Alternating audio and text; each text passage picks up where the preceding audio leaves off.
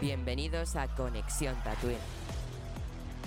Conexión Tatooine. Conexión. Tatooine. Conexión Tatooine. Conexión Tatooine. Conexión Tatooine. Conexión Tatooine. En Conexión Tatooine.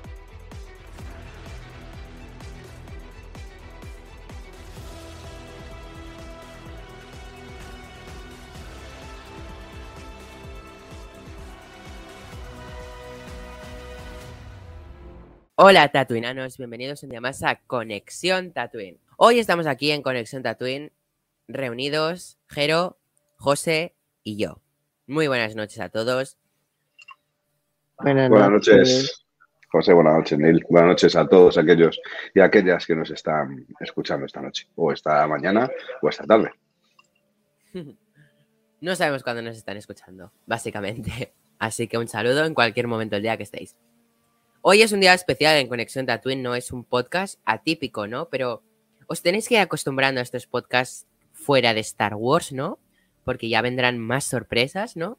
Pero hoy vamos a hablar de la película Dune de Denis Villeneuve, ¿no? Eh, tremendo peliculón, ¿no? Eh, se estrenó ya hace un par de semanas, por no decir que se estrenó, creo que hace un mes, que hoy es 16, si no me equivoco. Creo que se estrenó el 16 del mes pasado. No sé si me estoy equivocando. José, tú igual te lo sabes. Mm, dame un minuto y te lo digo. De mientras voy explicando un poco. Eh, pues nada, hoy estamos aquí reunidos para hablar de Dune de Denis Villeneuve. ¿Qué nos ha parecido? Recordar que tenéis una crítica en YouTube, ¿no? Más cortita, por si la queréis escuchar y ver. Y pues nada, vamos a ver qué os ha parecido la película de Dune. Eh, José, Jero, ¿quién de los dos queréis comenzar? Eh, me da igual, pero se estrenó el 15, si lo has dicho bien, que me lo ha dicho ahora Google Home. Ole. Es que recuerdo haberla ido a ver el, el 16, claro, porque se estrenó viernes o sábado, claro. Acertaste, José, acertaste. ¿quieres, ¿quieres empezar tú, José? Pues venga, no veo por qué no. Eh, vale, pues lo primero, yo creo que se llama Dune, Dune, no sé, lo he escuchado de mil maneras diferentes ya, pero bueno, yo voy a decir Dune, que es como me he acostumbrado ya. Eh, me ha parecido espectacular también que yo iba con cero expectativas, no me había visto la película antigua, no me había leído el libro, que me lo estoy leyendo ahora. Y solo me había visto el tráiler, el, el que sacaron al principio en 2020, después se retrasó. Y bueno, y también fui a verla un poquito por Tich Chalamet, actorazo, Jason Momoa también. Y bueno, la película me impresionó en todos los aspectos, efectos visuales, los cuales se merecen el Oscar, espero que se lo den. Banda sonora, que si no se lleva el Oscar mínimo nominación, porque ha sido chulísima, vamos, había momentos en los que la banda sonora te metía tanto en la película que decías, Dios, mm, mejor, ha tenido mejores momentos que las, la última trilogía de Star Wars en banda sonora, vamos, eh, se la lleva un poquito. Y Uh, vigila con John Williams, ¿eh? ya, lo siento por John Williams, pero bueno, la banda sonora esta, de la última Star Wars fue espectacular, pero es que esta, para ser solo una película, y espero que sean muchas más, se, se la ha sacado, pero vamos, no digo el nombre del compositor porque es que no sé pronunciarlo, soy muy torpe para esos nombres, igual que eh, Timothy Chalamet, que estuve un día para aprender cómo se pronuncia, Lo puedes decir Hans Zimmer, ¿eh? Directamente. Hans Zimmer, sí. Es que el- los murcianos tenemos problemas con las Z y las S. Y pues esto. No, pero Eh, Zimmer, o sea, dilo con la S. O sea, los ingleses lo dicen así, ¿eh? Ah, vale. Pues Zimmer, vale. Hans En Zimmer. alema- la pronunciación alemana sí que es un poquito más rara, pero en inglés está fácil. Sí, sí. Vale. Bueno, eso. Me encanta. Y otra cosa que... que- Ah, sí. Eh, Timothy Chalamet, que yo lo he visto en Call Me By Your Name y en Mujercitas, y en esta creo que ha crecido mucho más como actor, todavía más si cabe. Mm, me ha parecido un protagonista muy bueno. Jessica, no me acuerdo del nombre de la actriz. Voy a decir los nombres de los personajes. Jessica también me encanta, la madre. ¿Quieres Duke, que- el- ¿Quieres que te vaya diciendo el nombre de los Pues- actores? Sí, aunque me lo sé casi todos, menos esta y la Bene Gesserit. Rebecca Eh, Ferguson. Rebecca Ferguson. Es que no me queda ver los créditos y solo me sé así algunos de Marvel, Star Wars, el, el Duque Leto, Poe Dameron. Buah, cuando dijo lo de que quería ser piloto, yo dije, lo eres. En otro universo, pero lo eres. Sí, sí. Y bueno, Luego será, luego será, ¿cómo es que va a ser? Moon Knight.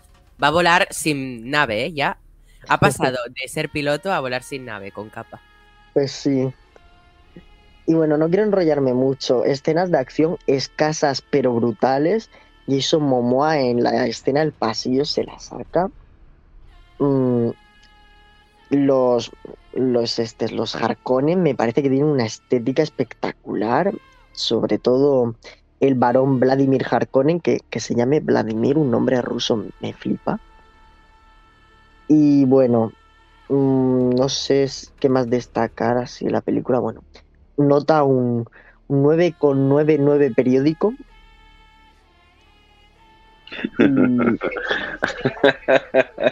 No le doy el 10 porque me dejan el final muy abierto y, y voy a tener que esperar mucho para la secuela. Ya está.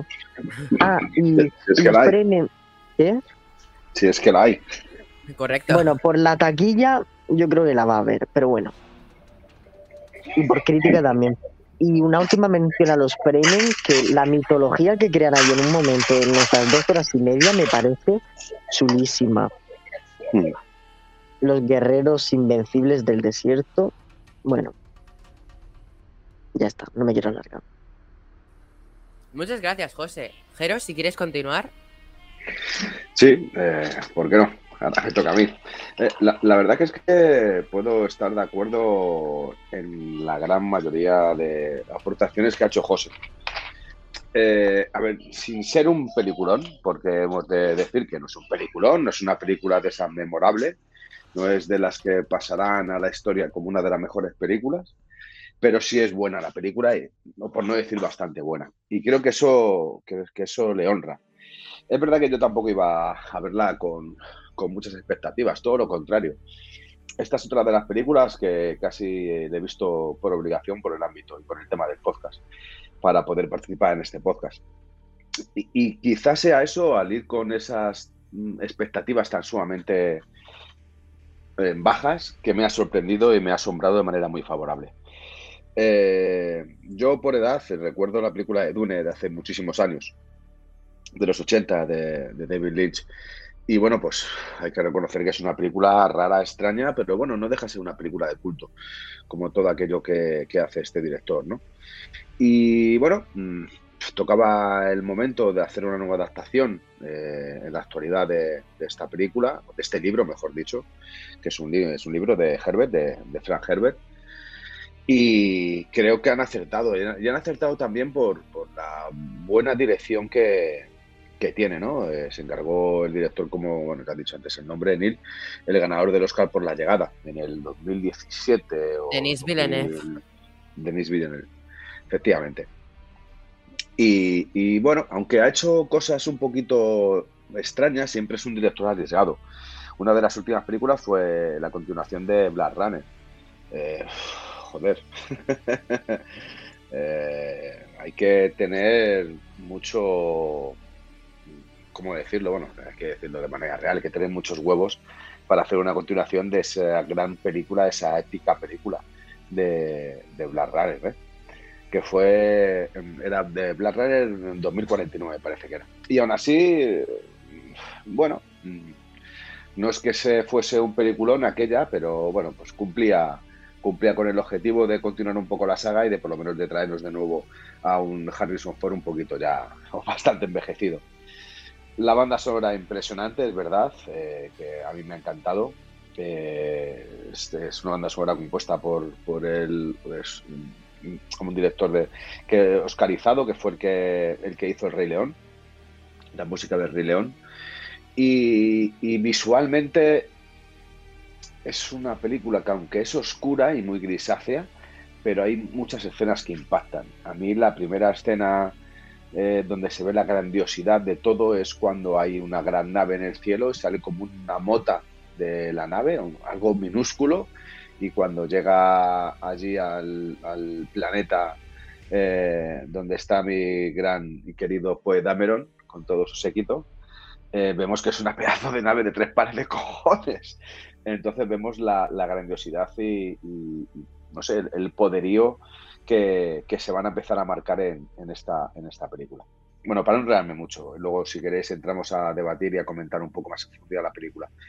Es una película no de nueve, indiscutiblemente, porque eh, yo no me acerco a la puntuación que le ha dado José, pero sí es una película de un 824 por ejemplo. Eh, es una película que necesita una continuación. Eh, como hablábamos antes del, podcast, eh, Neil no ha contado ni la mitad del primer libro y creo que, ojalá rompan un lazo a favor de todos los espectadores que nos gusta este cine de ciencia ficción y continúen con la película dejándose atrás todos esos conflictos que según las redes sociales y los, y los medios de Internet tienen entre productoras y, historias raras de esos.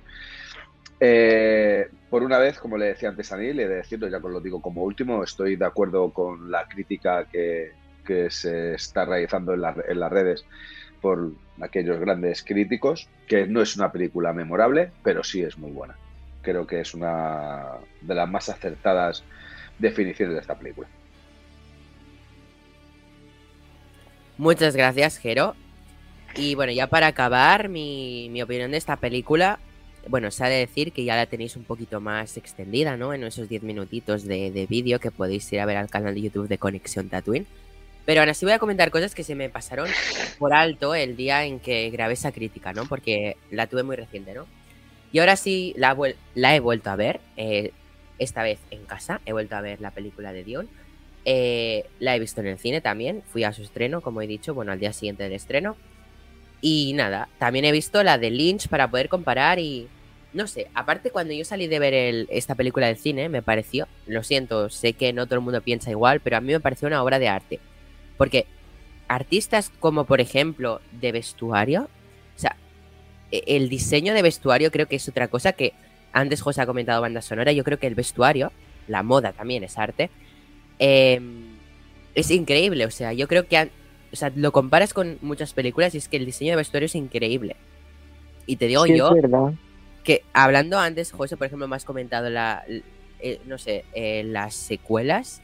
Eh, creo que esta película y a muchísimas películas más de, de, ciencia ficción, no solo Star Wars, puede llegar a superar en vestuario. No creo, eso es un detalle que bueno a mí me ha llamado mucha atención. Creo que el vestuario está muy currado.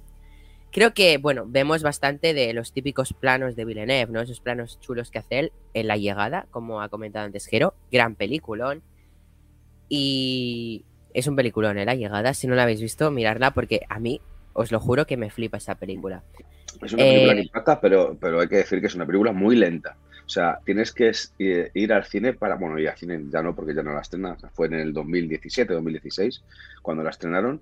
Es una película que tienes que ver en casa, eh, saboreando cada segundo, porque es, eh, yo creo que de lo que ha hecho Villeneuve es, lo que más se acerca a una obra de arte. Perdona que te interrumpa, Daniel. No, no, no, no, claro, estás en tu derecho, sí, sí, tiene, hombre, claro, tienes razón. Es que esa película, cada segundo, bueno, yo creo que no se me hace lenta, pero creo que cada segundo es un regalo, ¿no? Al igual que Dion, ¿no? Eh, yo le digo Dion. Mm, me acostumbro a decirle Dion, al igual. Eh, aquí Dune o Dune, es que aquí todo el mundo le llama de una manera distinta, ¿vale? Mi manera es Dion, ¿vale? Em, me ha gustado la banda sonora, es decir, que el estar viéndolo en el cine y escuchar cómo retumbaban esos tambores de, de Zimmer, escuchar no, no sé, y además que, que no creo mm, que yo recuerde, las voces en bandas sonoras de live action no las suele usar mucho.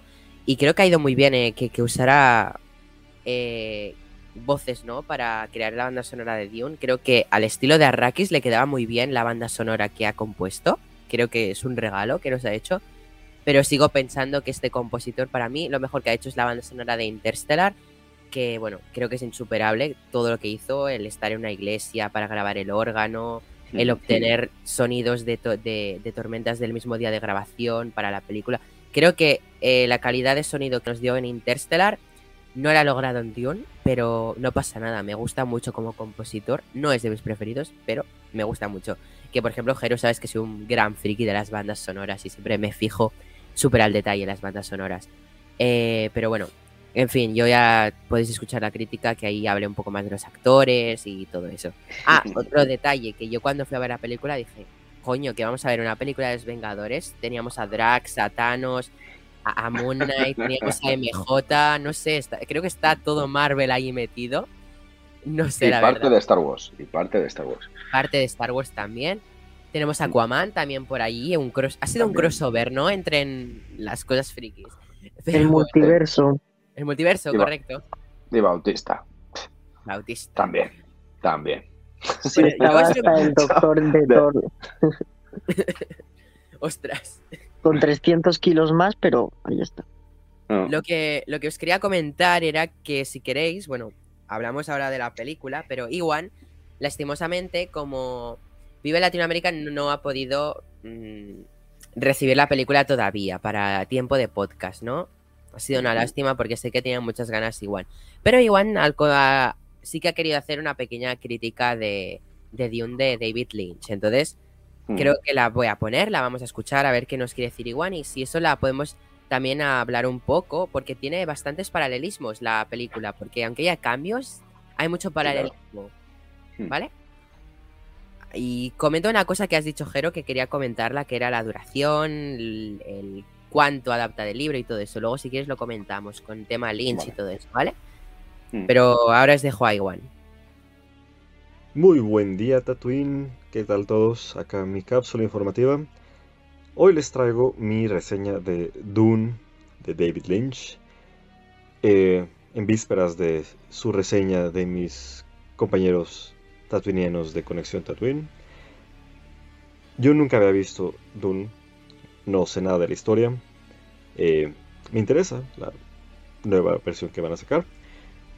Y me interesó ver la original, que hay versiones muy polarizadas, hay, hay opiniones buenas, opiniones que dicen que es lo peor jamás producido.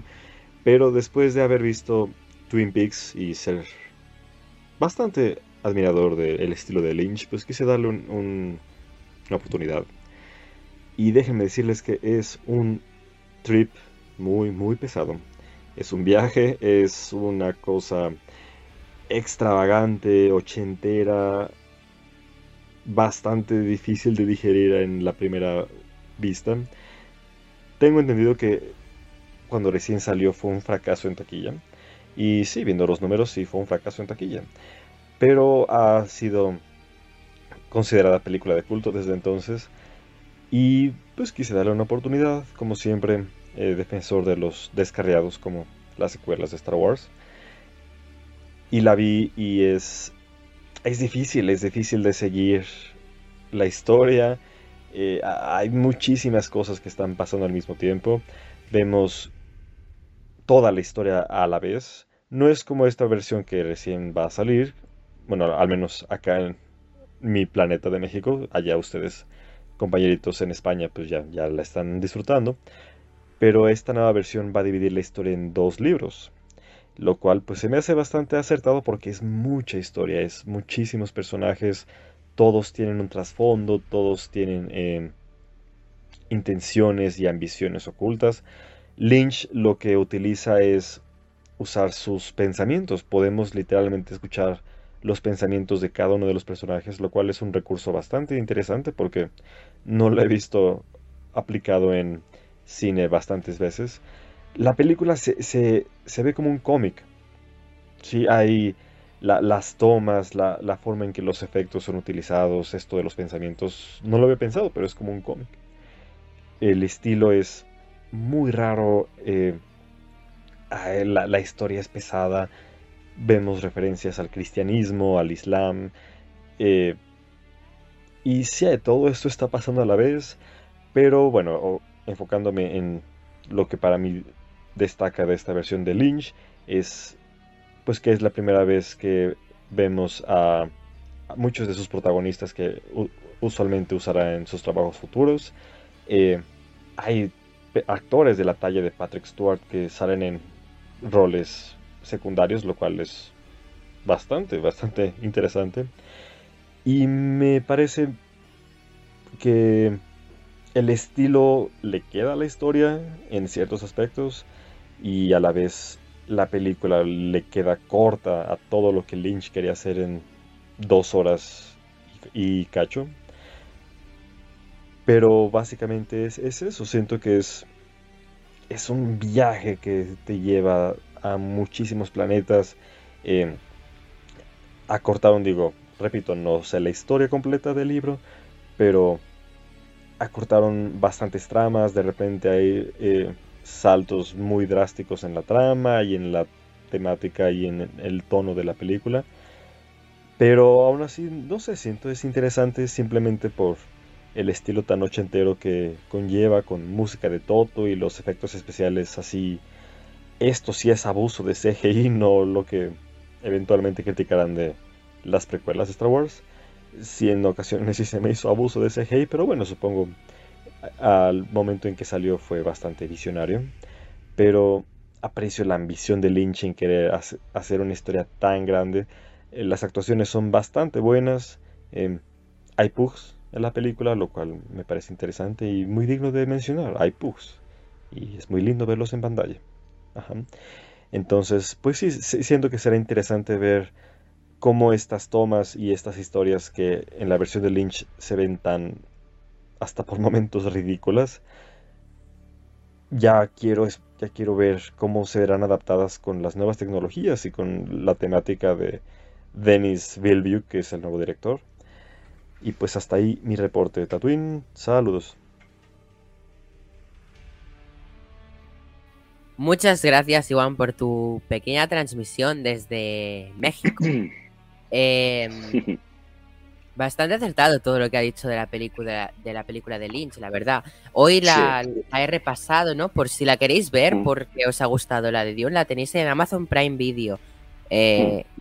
¿La tenéis para alquilar o también la tenéis gratuitamente? Siempre os sale la de pagar antes, lo sé por experiencia. Sí, la podéis ver gratuitamente en Amazon Prime. Un poco pájaros. ya, sí, sí, no sé, son unos billines. En fin, mm. la de Lynch. Yo quería destacar una cosilla, que era lo que mm. ha dicho de... Una, no me gustó que Lynch usara los pensamientos de los personajes y los aplicara a la película. Es decir, ¿por qué tengo que saber yo lo que piensa? No tiene gracia. Como director tendrías que saber... Bueno, a ver, no me voy a meter con Lynch, que...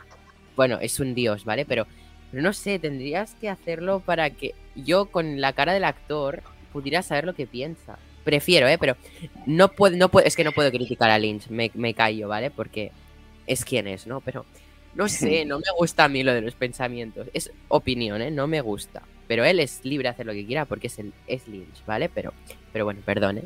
Perdón si alguien se ha ofendido, pero a mí los pensamientos no me gustaban, lo siento.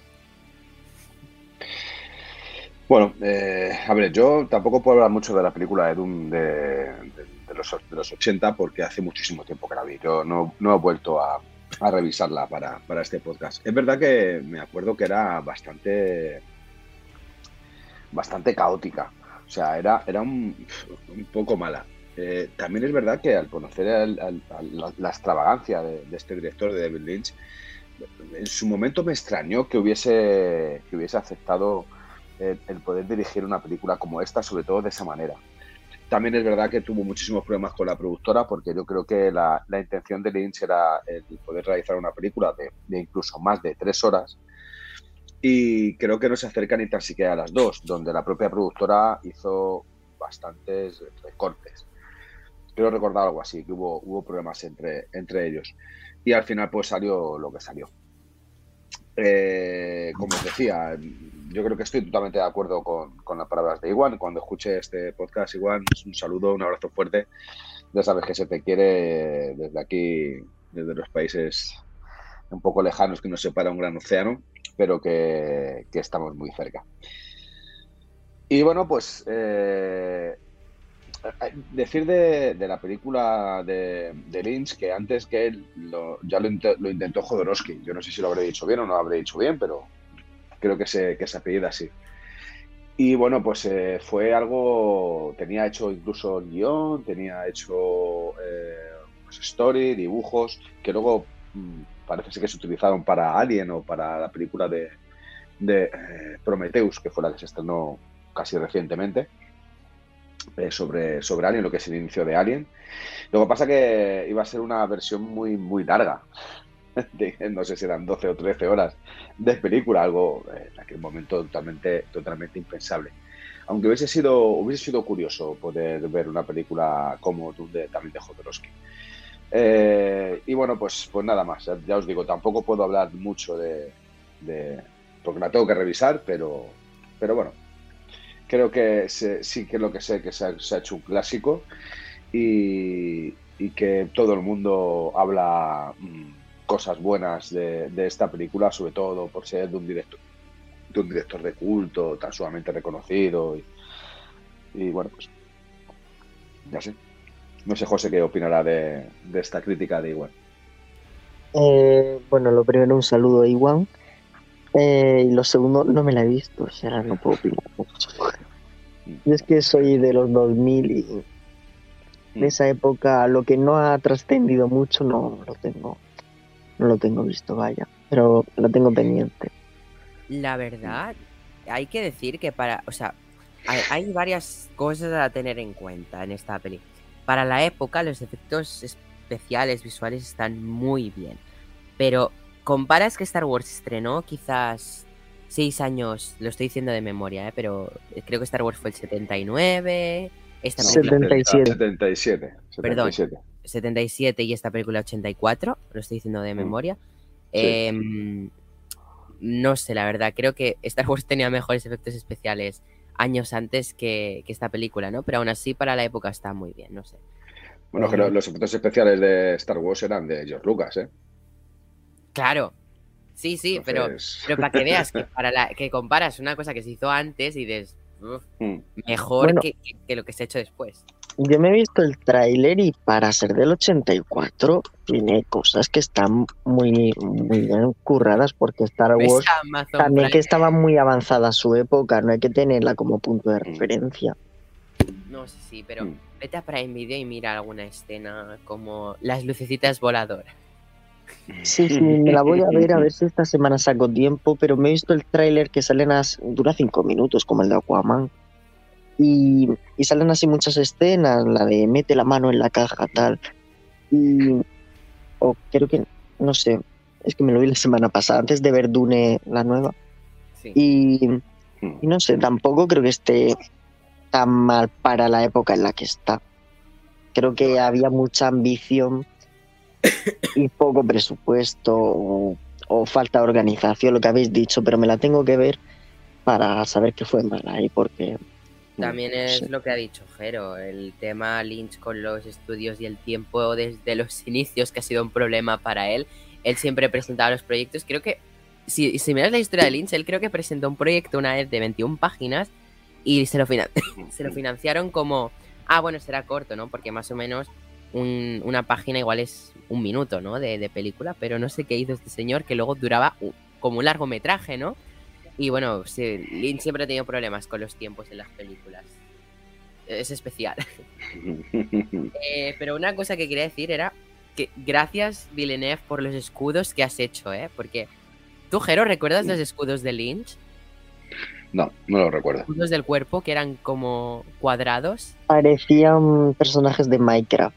Eso sale en el tráiler, sí. Sí, sí. E-, es, matador, aunque, bueno, que, lo actual está mejor, no sé. Me, ha gustado el actual. Creo que es una cosa positiva esta película, ¿no? Ya hablando del mm. actual. La estética militar es brutalísima. Los escudos, las armaduras, las armas. El vestuario. El vestuario en general. La escena esta del heraldo del emperador esa para ser una escena tan cortita, tiene una música, un vestuario y un y una ambientación hmm. como ninguna otra. Yo, hay dos escenas que como me marcaron, ¿no? Que, fue, bueno, la llegada de las Bene Gesserit, ¿no? A, a ¿cómo, ¿cómo, se llamaba? Caladan. O Caladan o Calatan. Caladan, Caladan, sí, sí. Perdón, se me había olvidado. Em, me parece épica y cuando se marchan con la lluvia también me parece épico. O sea, creo que, que o sea, si miras Lynch, estas señoras, las Bene Gesserit, no daban miedo. Y aquí sí que te ha transmitido poder y miedo, en plan, hostia, qué misteriosas, pero en la otra te mm. hacían gracia porque las veías como calvas, con una caracterización un poco rara, ¿no? Y creo que aquí tenían mucho poder. Incluso la, la, la, la, jefaza, la, la que hace lo de la caja, me parece un papelón también. La reverenda madre, creo que la llamaba. Gracias. Yo me he leído el libro que me lo compré ayer o antes de ayer y me lo, empe me lo empecé ayer, solo me leí un capítulo. Y justo la escena esta de las Bene Gesserit, esta noche tenía pensado seguir, pero creo que me voy a dormir. Eh, y, y eh, creo que está muy bien hecho en esta adaptación porque transmite mucho poder y miedo quizá no tanto, pero está muy bien logrado. Además, la descripción no es tan detallada, pero creo que han acertado un montón. No sé, a mí y también el cambio de, de, de banda sonora en aquel momento de oscurecerlo todo me parecía... Me pare... Es que creo que han trabajado como todos los departamentos muy, a, muy conjuntamente, ¿no? Tanto la fotografía como la banda sonora, como el vestuario, todo, para, para que quede perfecto. Es decir, no sé. Encajan las piezas. La verdad es que, que, que es, visualmente yo creo que impacta, bueno, igual no, quizá un poco más que la llegada. Eh, porque la llegada también impactaba de manera visual. Es verdad que tiene el mismo, como el mismo ritmo, el mismo, la misma fotografía, esos tonos grisáceos, eh, esa oscuridad en la cual se ve absolutamente todo. Eh, no sé, yo creo que, que, es algo que caracteriza no solamente al director, sino, sino seguramente a su tipo de, de dirección de fotografía. Sí. Y, y, todo, todas esas piezas se encajan. Es algo que no le pasaba, por ejemplo, a, a David Lynch con su anterior Dune, ¿no? yo creo que no le encajaron muchas de las piezas no, no. De, dentro de su película. Eh, eh, sí es verdad, antes estabas hablando sobre también la película de David Lynch. Eh, yo como decía antes, es muy difícil el poder hacer, el realizar una película bajo, bajo tu punto de vista y tu punto de mira, una película de 5, 6, 7 horas, que luego la reduzcas en 3, 3 y pico, y que luego la propia productora te la quite y te la baje incluso de dos horas, porque te recorta muchísimo. Sí. Es muy difícil que te quiten casi un tercio de la película eh, y que se entienda todo lo que quieres explicar. Y seguramente a eso es lo que le pasó a David Lynch. Es más, David Lynch detesta esta película suya. O sea, eh, también hay que decirlo. Y, hay un dato que nosotros que somos de Star Wars que creo que se nos ha pasado un poco por alto y yo creo que cabe destacar. Hay que recordar, como comentamos en algún podcast anterior, hace ya un tiempo, que David Lynch rechazó ser el director del Retorno del Jedi de George Lucas, justo antes de aceptar eh, el rodar esta película de Dune. Claro, si nos paramos a pensar el porqué eh, de, de, por qué David Lynch rechaza el Retorno del Jedi o del Jedi, sabiendo que iba a ganar no solamente prestigio, sino millones y cientos de millones por rodar la película, uh, pasa a hacer una versión de Dune tan sumamente mm, peligrosa y, jodida que le puede incluso reportar eh, malas críticas, ¿no? Porque no apostaba a lo seguro. Y es que como él reconoce en una propia entrevista eh, que hace, y me parece que también habla sus memorias, eh, cuando George Lucas le invita, le invita a, su despacho para que sea el director del retorno, ya le da todo hecho. Aquí tienes los Ewoks, aquí tienes, este, bueno, la historia de los protagonistas son los que estaban, pero aparte los elementos nuevos, este es el guion y, esto es lo que tienes que hacer. Entonces yo creo que David Lynch, con esa fama que ha tenido siempre de un director raro, extraño y muy particular y muy suyo, creo que le dijo George, somos amigos, te quiero mucho, pero cómeme los huevos, porque yo no soy un mero, no sé cómo decirlo, esclavo de, de, un director como tú. Yo soy un director de prestigio, reconocido además. Empezaba a ser reconocido ya. Así que luego Dune, él lo, inventó todo, o sea, el lo, lo, llevó a su manera. La putada fue que, que, bueno, fracasó como, como fracasó en, en, crítica, en taquilla y en, todo, en, todos, los, todos los sentidos. Y, y, bueno, yo creo que eh, el director de esta última, el Villeneuve, ¿cómo, cómo es? Eh, nunca consigo decirlo bien el apellido este. Mira que tienen apellidos raros estos extranjeros, directores extranjeros. Sí, no, es, es, es fran, franco-canadiense, creo. Franco-canadiense, sí. Eh, muy, muy, típico. Villeneuve, Villeneuve. Villeneuve, Villeneuve. A ver, que en francés supongo que será aprendido- Villeneuve o algo así, ¿no? Pero bueno, Sí, Villeneuve se queda. Villeneuve. Bueno, Villeneuve. Es Eh, que son Creo- franceses. creo que ha aprendido, creo que ha aprendido de los errores de, de- de Lynch y creo que ha hecho una película muy acorde. Muy No, acorde. sí. Sobre todo porque hoy por hoy, con los, los mecanismos que se tienen para poder rodar películas, es fácil. Aunque, aunque rechazó cualquier tipo de tecnología y ha rodado en el desierto de Jordán. Seguramente se han gastado muchísimo más dinero del que se podían haber gastado. Pero él, eh, creo que, bueno, esto, este mundo de directores es como de actores, ¿no? Al final todos tienen ese punto de diva en las cuales es esto sí por mis cojones y una vez que tengo firmado el contrato, si quieres que no échame y me indemnizas, ¿no? Y te buscas a otro. Y se ha rodado en el desierto de Jordán, eh, porque Mm, decía que el calor extremo de ese desierto eh, le haría a los actores poder entrar en la piel de los personajes reales. Creo que filmaron en, en Petra, la ciudad antigua, si no me equivoco. Cerca, por Mm. ahí, sí, sí, ¿eh? Hmm, Eh, Por cierto, hablando de los Fremen, Javier, madre. Javier Bardem. Eh, grande que- Javier Bardem. O sea, yo, yo dije, ¿qué va a hacer este tío en esta película? Pero, madre mía, me ha gustado su papel. Tiene poder. Sí, Perdón, estoy Mira, de... no. Mira, eh, Javier, Javier Bardem es uno de los actores más reconocidos de este país y más criticados de este país. Y me vais a permitir en, que en, en breves segundos eh, lo argumente bajo mi punto de vista. Es muy triste que en este país se mida la calidad de un actor por sus ideologías políticas. Es muy triste. Y a Javier Bardem por su ideología social y de izquierda se le ha criticado a, ma- a- bueno, a mansalva en este país. Y para mí es muy triste. Puedes tener la ideología política que quieras y él también puede tener la que quiera, pero al César lo que es del César. Si no es el mejor, es uno de los mejores actores, no solamente de España, sino de Europa. Eh, hay películas como la de James Bond, en la cual se come a Daniel Craig. Eh, es que no sé, yo creo que todo, todo lo que ha hecho eh, lo ha convertido en oro. Es como su, su gran película Huevos de Oro de Vigas Luna. Eh, todo lo que hace al final es bueno.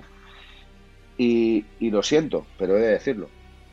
No se le puede criticar ni a él ni, ni tan siquiera a Penélope Cruz, que también es una grandísima actriz, en la cual ha llevado y lleva a España al extranjero para que nos conozcan, no solamente como, como un país de folclore y de toros y, y de fiesta, sino como un país donde tenemos grandes actores y grandes directores de culto, como es Pedro Almodóvar, por ejemplo. Por, por ejemplo, ¿eh? Por ejemplo. Así que desde aquí sé que seguramente no nos escuches, pero ojalá en algún momento nos escuches, Javier. Eh, ole tú, y no solamente ole tú, ole tú, ole tu hermano, ole tu madre, ole tu estirpe, ole tu raza, y ole tu mujer, que también es una, una gran actriz. Y aquí en esta película sales poco, pero cuando sales engrandeces la pantalla. Y eso solo lo puede hacer un buen actor, un gran actor y un grandísimo profesional como yo entiendo que es Javier Bardem. Y perdóname el speed, pero tenía que, tendría, tenía que decirlo. No, no, no. Porque cuando se mezcla la política con, con lo que es la cultura, a mí muchas veces y perdón, me da por culo. O sea, quién es bueno, quién es, es bueno. O sea, no por ser de, de izquierdas o de derechas ya eres buen actor o eres mal actor. Si eres buen actor, ole tus cojones. No, es- tienes toda la razón, pero para empezar, no, yo, por ejemplo, no tenía ni idea de la idea política de Javier Bardem, como no me interesaba qué pensaba Bueno, políticamente. fue uno de los que, Porque soy como tú, o sea, guerra, pienso, por ejemplo. pienso que, que, que el arte no se tiene que mezclar con política, básicamente. Mm. O sea, pienso como tú, ¿no? En ese, Siempre hay que separar arte de artista. Correcto. Mm. Eh, porque, bueno, por ejemplo, mm, Vargas Llosa, por ejemplo, hablando de arte, un gran escritor, pero Sí, sí, sí. tampoco te pongas a mirar su ideología política, básicamente. O sea, no, o sea, es un gran escritor. Porque el otro día, o sea, me, me han dejado un libro de, de Vargas Llosa, se llama Cinco Esquinas. Ah. Está interesante, eh, voy avanzando, ¿no? Pero, otro inciso, perdón, ¿eh? Pero bueno, al fin y no, al no, cabo no. hablamos aquí de cultura, de arte. Em, y dije, guau, me estoy leyendo el libro de, de este, de Vargas Llosa, ¿no? Y es verdad, y no sé quién me dijo, me dijo, ¡buah! De este tío. ¿no? Y dije, oye, ¿qué, qué más te da? Es un Claro. gran escritor, ¿qué, qué más da lo que Claro. piense políticamente? O sea, yo pensé, o sea, vale, yo no, yo igual no concuerdo con lo que piensa, ¿no? Pero, pero yo pensé, tío, tiene talento, pues yo me voy a leer su libro. O sea, a mí me da igual, o sea, Mm. arte es arte, o sea, yo voy a separar la novela porque si tiene potencial me la voy a leer porque Sí, sí. Y me da igual que la haya escrito. O sea, le daré el mérito que tiene talento para escribir. Y ya está. Es que creo que la gente nunca ha acabado de entender esto. ¿Por qué mezclar la política con el arte? O sea, no, no, yo no lo entiendo. Hmm. Es inexplicable. Es inexplicable que haya campañas eh, por Internet y es más que, que, incluso se deje de hacer ese tipo de campañas en contra de una persona, porque ya estamos hablando no solamente del actor, sino, sino de la persona en contra de una persona, de su trabajo, por el mero hecho de tener una ideología política como la que tiene. O, por, luchar, o por luchar por lo que él cree que debe de luchar sin tener que matar a nadie, sin tener que, ser agresivo. Eh, si él quiere participar en una manifestación y salir a hablar a la gente diciéndole y explicándole su sentido, ¿por qué no? O sea, yo incluso respeto al señor Miguel Bosé cuando reconoce que es negacionista eh, con, el tema del COVID cuando estamos viendo que, que, han muerto ya no cientos de miles de personas en el mundo. Y yo, bueno, le respeto su manera de hacer, que no lo comparto indiscutiblemente, pero no deja para reconocer que Miguel Bosé eh, ha sido un gran cantante. Ahora no, porque, bueno, la última vez que le he escuchado ha perdido mucha voz por cualquier problema de salud seguramente que, ha tenido, el cual lo siento. Pero Miguel Bosé ha sido un gran cantante y un gran artista. O sea, sí, sí, tienes toda la eh, razón. ¿Y por, qué no, por qué no decirlo? O sea, es. Vale, es antivacunas, bueno, puedes pensar, bueno, eres un poco idiota por pensar ah. eso, pero básicamente ah. su carrera artística es otra cosa aparte. E, es que Efectivamente. es eso. Claro, lo mismo pasa con, con este, con Jared Leto, que estuvo antes de ayer en una manifestación antivacunas en Italia. ¿Qué dices tú? ¿Dónde mm. vas? Pero yo solo por eso no voy a dejar de ver Mobius cuando salgan y sus futuros proyectos. Una cosa es que sea tontito y la otra que sea mal artista. Claro, también está Leticia Wright, ¿no? La, la actriz de También que da mucha pena que no vaya a ser Black Panther por comentarios o idioteces que haya dicho que, que lo siento, pero te estás jugando a ser Black Panther y dices esas tonterías por internet. En Eso. Es que es, es, bueno, es, triste. es que sin irnos más lejos de nuestro universo Star Warsiano, Uy, me acabo de inventar aquí un gentilicio. Em, Gina Carano, que bueno, es tontita con los tweets. Pero bueno, mm. está en su derecho, ¿no? ¿Y por qué mm. se le acabó echando? O sea, a mí, o sea, el personaje que brindaba ella a mí me encantaba. Y, por, por, ese mismo motivo dejó de interpretar a. Claro, a mí me dio muchísima rabia. Pedro Pascal, que, que él admitió pensar políticamente diferente que ella, Dijo mm. que era una gran compañera, que era increíble persona, que era de las mejores personas que había conocido.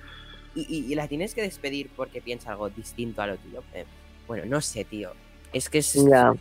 Es una pena porque era un gran personaje femenino en Star Wars y. Ya, que lo habían puesto súper bien. Que ya, si alguien decía que era inclusión forzada, como estamos últimamente, los tontitos de mm. turno, o sea, ya era cagate, porque es que ese personaje está perfectamente puesto.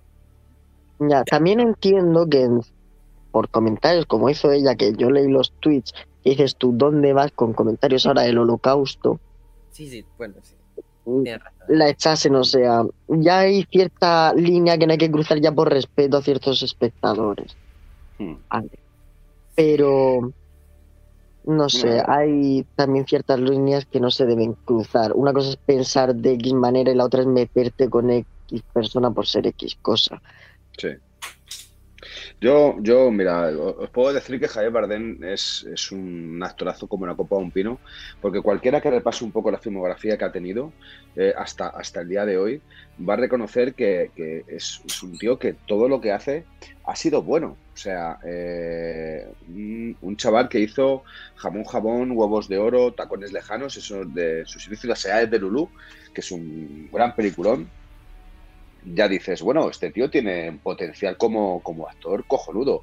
Hace una película con Almodóvar, llamada, con Almodóvar llamada Carne Trémula, que para mí es una de las mejores películas de Almodóvar, con un papelazo que se marca el tío impresionante. Eh, Carne Trémula, eh, perdón, que eh, Perdita Durango, hostia, una película mm, dura, dura, basada en una, historia real, que roda de la Iglesia en México, que dices, hostia, esto, esto, esto es la hostia bueno, se atreve a, estar incluso con, actores de la talla como Tom Cruise, eh, comiéndoselos, comiéndoselos, ¿vale? O sea, mm, por favor, vamos a reconocer la verdad sobre, sobre, sobre este actor, no iba a decir sobre este tío, pero vamos, Mar Adentro, que incluso creo que nominado a los Globos de Oro. Eh, no, hay país para viejos donde se lleva el Oscar.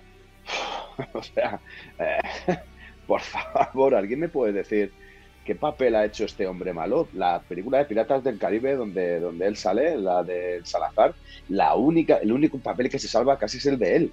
Porque los demás dicen, válgame, válgame. O sea, aquí ya creo que se tenía que haber terminado. es que Piratas del Caribe después de la primera hay mucho de qué hablar. Eh, eh, no, no, no, no, no, no, eh, la segunda y la tercera son mejores que la última trilogía de Star Wars. Y esa línea no la paso. bueno, es debatible. Bueno, no, no, es, debatible, efectivamente. Lo digo, y, ya termino con esto de Javier Bardem, de verdad que ha sido pero bueno, quería decirlo. Solo hay un actor que, que, se pueda poner a su altura, español me refiero, y a día de hoy, que es Antonio Banderas pero sobre todo porque Antonio Banderas ha llevado mucho más, ha sido el, gran inductor a que se llevase el cine español, sobre todo a Estados Unidos, y que dejasen de vernos un país de panderetas, sevillanas eh, y ese tipo de cosas, y de fiesta, como, dice, como decía José, ¿no? Eh, otro pedazo de actor, o sea, grandioso. Creo que también todo lo que hace al final lo convierte en oro. Hasta las películas así como la del zorro, que no deja de ser una película, bueno, aventuras, pero le da ese toque que a mí me encanta. Y bueno, por no decir ese papel en Shrek de, de gato con botas de Antonio Banderas, que... Bueno, el mismo gato con botas. el mismo gato con botas. Me refiero del universo de Rec, que es, inmenso, es impresionante. Y entrevista con el vampiro, y, eh, la película Filadelfia con Tom Hanks, o sea que, joder. con Stallone hace, hace la película de Asesinos, quiero recordar también es, el que empezó a llevar nuestro, nuestro gran cine con sus actuaciones dentro de Estados Unidos. Y gracias seguramente a actores como estos, como Antonio Banderas y como Javier Bardem, nos conocen también pasado el océano. Y tenemos películas españolas que son merecedoras de que se vean fuera de nuestro territorio. No solamente porque cuentan una verdad, como por ejemplo la de Leones al Sol, interpretada por Javier Bardem, entre otros, eh, y Luis Tosar, sino porque e, ese tipo de cosas también ocurre en el resto del mundo como en esta película. O sea que por favor apoyemos el cine, apoyemos el cine español, que nos dé igual las ideologías de los actores, de las actrices y de los directores, que si es buena película las apoyemos, que vayamos al cine y veamos este tipo de películas para apoyar ese cine español que tanto lo necesita, porque es cultura. Y lo que quieren hacer al final es negarnos esa cultura. No, que, no quieren que seamos cultos y que podamos ir al cine y podamos entender lo que nos están transmitiendo a través de sus guiones y sus actuaciones. Y que tengamos una crítica propia sobre, sobre algo que nos enseñan. No lo quieren y muchas veces se utiliza la política para desprestigiar todo esto. Por favor, apoyemos la cultura española, mm. que también es muy importante. No solamente la, la yankee, la francesa, la sudamericana, la italiana, me da igual. La española también importa. Yo diría que sí, pero es que la cultura gringa mola más. No, es más espectacular porque tiene más miles de millones. Pero las películas, las películas españolas son mucho más personales. Te hablan de la vida, no te hablan de tener poderes para paranormal, no paranormales, ni parapsicológicos, ni hostia, poderes, tener poderes. En España no se te habla de ser Batman, aquí somos Super López. Por eso mismo prefiero la cultura gringa. Tú sabes los 7 pues euros que pagué yo para ver Super López. Yo ni los pagué. Lo mal que me sentaron. Bueno, pero yo me he criado con esos cómics, José. Y el, y el, ir a verlo solamente, primero por ver Super López en la gran pantalla, que me arrancó una sonrisa, y por ver al gran Dani Rovira. Dani Rovira, por cierto, actores, actores como Dani Rovira que están empezando también a dar pasitos en, en, el, en el, mercado yankee. si lo dices por Jungle Cruz, eso no es buena manera de empezar.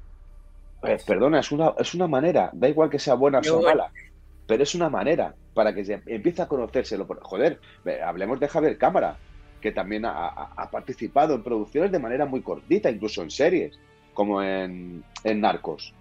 Series importantísimas a nivel mundial y que sus papeles no son principales ni la hostia, pero sí empiezan a aparecer y van tocando un poquito de, esa moqueta para no para hacerse millonario, porque indiscutiblemente no se van a hacer, sino para llevar una parte de nuestra cultura también a esas tierras y que sean vistos y reconocidos por todo el mundo.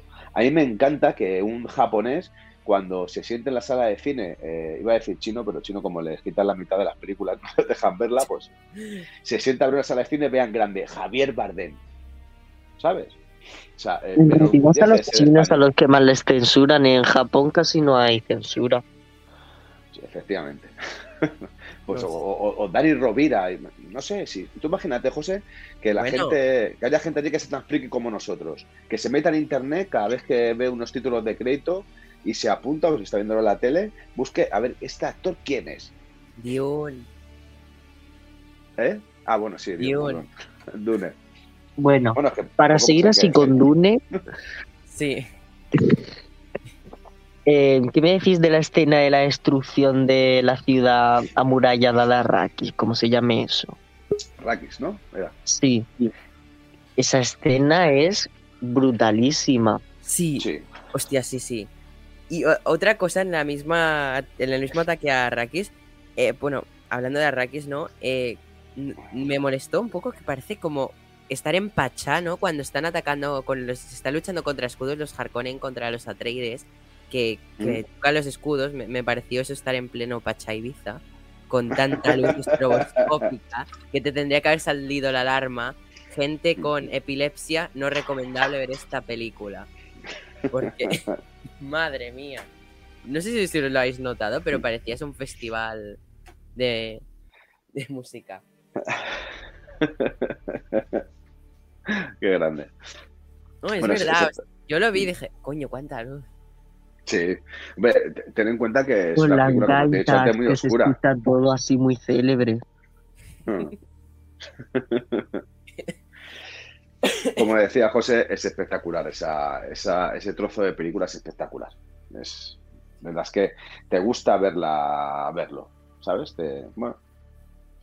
Recordemos que esto es una película de ciencia ficción, o sea, estamos hablando de algo parecido al universo de Star Wars y de Marvel, en el sentido de que es- no es una película que te de una realidad, aunque sí se asemeja un poco con, con la vida cotidiana, con esas guerras que hay entre clanes o esas guerras que hay, que hay entre propias ideologías. Y bueno, Yo pues que- este tipo de, escenas molan verla. Yo perdonarme, pero antes cuando he dicho, he dicho que había dos momentos de la película que me gustaban mucho, ¿no? He dicho el de las llegadas de la Bene Gesserit. Es, me ha faltado decir el otro momento, que a mí se me puso la piel de gallina cuando llegan a Arrakis por primera vez. Me parece, me parece una escena épica, es decir, no sé, ver cómo llega, sobre todo me llama la atención Jessica, ¿no? Cómo llega a Arrakis, ¿no? Que todo el mundo mira su vestido. La, es que el vestido que lleva es brutal, cómo llegan en, en general los Atreides a Arrakis. Sí. Muy épico, la verdad. Y el Funko está genial. Así como También, mucho. también. Es verdad. Sí, sí. No sé, me parece una llegada muy épica. No sé si a vosotros os pareció, pero no sé por qué me ha marcado. O sea, sí, igual a nadie más le ha. Sí, dicho, ¿no? la gente ahí gritando lo de Misan al caer y la banda sonora con las gaitas y todo eso. Sí, épico, épico. Mm. Me ha gustado bastante. Sí, ves, Zimmer siempre innovando, ¿no? Ahí metiendo gaitas. Sí, sí. Seguro que se inspiró en un viaje a Galicia. Puede ser. ¿eh? Hay que ver cuándo viajo Zimmer a Galicia. Hay que investigar. Pero una cosilla, tenemos aquí una visita express. Anda, ¿quién Julen, es? ¿Quién es? ¿Julen? Míralo, está por aquí con el micro apagado. No, no me lo creo. Hola, no hola, hola. ¡Hombre! sí, se te oye, se te oye muy bien. Gran Julen. ¿Qué tal? ¿Cómo, es- cómo estáis, chicos? Aquí hablando Bien, de muy bien. Madre, he, he tenido que he tenido que, que hacer infor- de informático para poder meterme y estoy no podía meterme con mi móvil porque no podía poner los, los AirPods y he tenido ¿no? que ponerme en el de Laura y como no había wifi he tenido que poner mi internet, bueno, un rollo, pero aquí estoy. Sí, Estás Bien, luchando contra las tormentas de arena de Tatooine. Hombre, por supuesto. Sí, aquí no hay Buenas. Julen. Hola, ¿qué tal, chicos? Perdón, perdón, me he ido del tema. Está luchando contra los. ¿Cómo se dice? Las tormentas de arena de Arrakis. de Arrakis. Mejor dicho, eh. Bueno, en los que- libros Tatooine. Una cosa que yo no sabía era que en los libros Du se llama, o sea, Dune es refiriéndose a Arrakis, cuando nunca lo han llamado Sí, así en la el, peli. el varón Harkonnen dice mi paraíso, mi Arrakis, mi Dune. Sí. Ah, vale, ¿ves? De Claro, hecho, además, dice mi si Dune, que es por lo que yo digo Dune, porque Pero la porque película es espa- Pero porque es españolizado. Y yo soy muy español. Claro, Tú eres muy Claro, aquí en español. Cataluña el español no llega, ¿no? Murcia No, sí. es de, muy de español, coño. Mucho español, muy español. En la peli de Español Lynch, en la peli de Lynch, Sí, al principio de todo te sale una narradora explicando y te hace mención de, del Dune y, y te me- y durante la peli sí, o sea, Lynch ese tema sí que lo habló. Villeneuve lo también. vale, vale. Neil, ¿te puedo hacer una pregunta? Dime. ¿Que es Jedi o Jedi? Tengo un dilema. Yo, o sea, yo cuando digo eh, el el retorno, yo digo el retorno del Jedi, pero digo Jedi. O sea, es raro, porque yo no, porque yo crecí diciendo el retorno del Jedi. Nunca he dicho el Mm. retorno del Jedi porque soy incapaz. Pero Seguramente sí que digo los Es- últimos Jedi. Pero digo Jedi siempre. Sí, porque así Es se le ha como llamado a la. Spider-Man y Spider-Man. Pasa lo Claro. mismo con Spider-Man y Spider-Man. Claro, pero yo en el título tengo que decir Jedi, eh, el retorno del Jedi. Pero no puedo decir Jedi, Jedi ah, hablando normal. Bueno, déjalo. Tonterías mías, ¿no? Cualquiera de Yo- las dos yo- acepciones al final estarán correctas, como Dune y Dune. Sí, sí, sí. Yo digo Dune, ya lo he Dune. dicho antes, me da igual cómo Dune. se diga. O, o Es Dune, lo no sé. mismo, depende de dónde o cómo lo hayas visto, pues. Claro, es, esa Además- es como lo conoces de primeras, ¿no? Y ya está. A mí Dune me gusta más. ¿Sabes por qué? ¿Por qué? Porque se parece más al nombre de Chule. Dune, Chule. Entonces, Oh. Suena, suena casi igual y, y, joder, estoy enamorado de Jule, me tiene que gustar Dune por narices. Joder, macho, que me voy a poner rojo. Entro un segundo y madre mía. ¿Ves, Tu madre te tendría que haber llamado Dune. Prepara el cuello para dentro de Se- dos eh, semanas y poco. este, Jero, send, send Dunes. Dune. Hostia, no, no. En vez de, en vez de send nudes, send Dunes. Perdón. Calla, calla. ¿quieres hacernos, ya que has venido, tu crítica de la peli? Sí, y pido disculpas por el chiste tan malo que acabo de contar. No, ha, ha sido bueno, la verdad. Lo que pasa es que si me río me sale la tos maldita. A ver, em, he admitido, mira, no- yo no sé si fue por la calidad de la sala de cine, que eh, me lo espero, pero la vi muy oscura, no sé si lo habéis comentado vosotros ya, pero habían escenas en las que me costaba mucho distinguir qué está pasando, sobre todo en la pelea de, de Paul contra el, el chico, ¿cómo, cómo se llaman los de los del Los? Fremen. Eso, cuando lucha contra el Fremen, ahí, tío, era una escena muy chula y a mí me costó verlo. O sea, me recordó mucho a, a la última temporada de Juego de Tronos, la batalla final, que, La que no batalla de veíamos. Sí, la corta noche. Sí, me Ah, sí, la el, corta capítulo, noche, el, exacto. capítulo de Juego de Tronos en que te veías a ti en la serie, ¿no? Porque te, se Exacto. reflejaba tu cara en la pantalla. Se reflejaba tu cara en la pantalla. No, Es que yo, me estaba, yo estaba viendo, o sea, yo estaba viendo sobre todo la escena cuando muere Llora, que ahí, bueno, lloré como una magdalena, perdón por el Escucha que te No, diga, qué fuerte. no O sea, contéis spoilers, lloré, cabrones, que yo- no, no, he visto. lloré como, de lloré como, si de aquí un día te olvidas del nombre que he dicho, lloré como una Sí, eso es verdad. y me veía, no, no, no veía a Daenerys llorando, me veía a mí llorando, ¿sabes? Y tú dices, ay, ay, voy a quitar el ordenador, qué Ay. feo. Ay, que soy Targaryen, ay, que tengo el. Literalmente eh, los capítulos se veían así, bueno, ese capítulo. O sea, ¿quién se lo ocurre? Bueno, no sé, de la verdad, no, no entendí. Pero bueno. eh, Perdón, eso continúa, Creo perdona por la lo único, lo único a lo que yo le podría eh, poner una pega, porque todo lo demás me parece un Pero yo creo que eso es por la calidad del cine, porque yo estuve en Eso iba a que es Claro, de los, es que- tiene 20 años, pero se veía, yo lo vi, esa pelea en concreto además se veía bastante bien. Hace Lo único referencia es a, la, por- a la última pelea, ¿no? Donde, Sí, donde sí, sí. mata. Pues no sé, no, Yo- yo, Toda la película, claro. incluidas las escenas así más oscuras en el planeta Claro. Obs- Omnium Prime, era el de los Harkonnen, que Omnium bastante oscuro. sí, sí. Yo lo veí todo bien. Hmm. A lo mejor si te la ves, en casa otra vez se ve sí. mejor. Lo que sí que notaba Claro, por era eso lo he el, dicho el cambio de luz de cuando salía Arrakis en las visiones de Chani, que decía, hostia, cuánta luz, y ahora, ahora.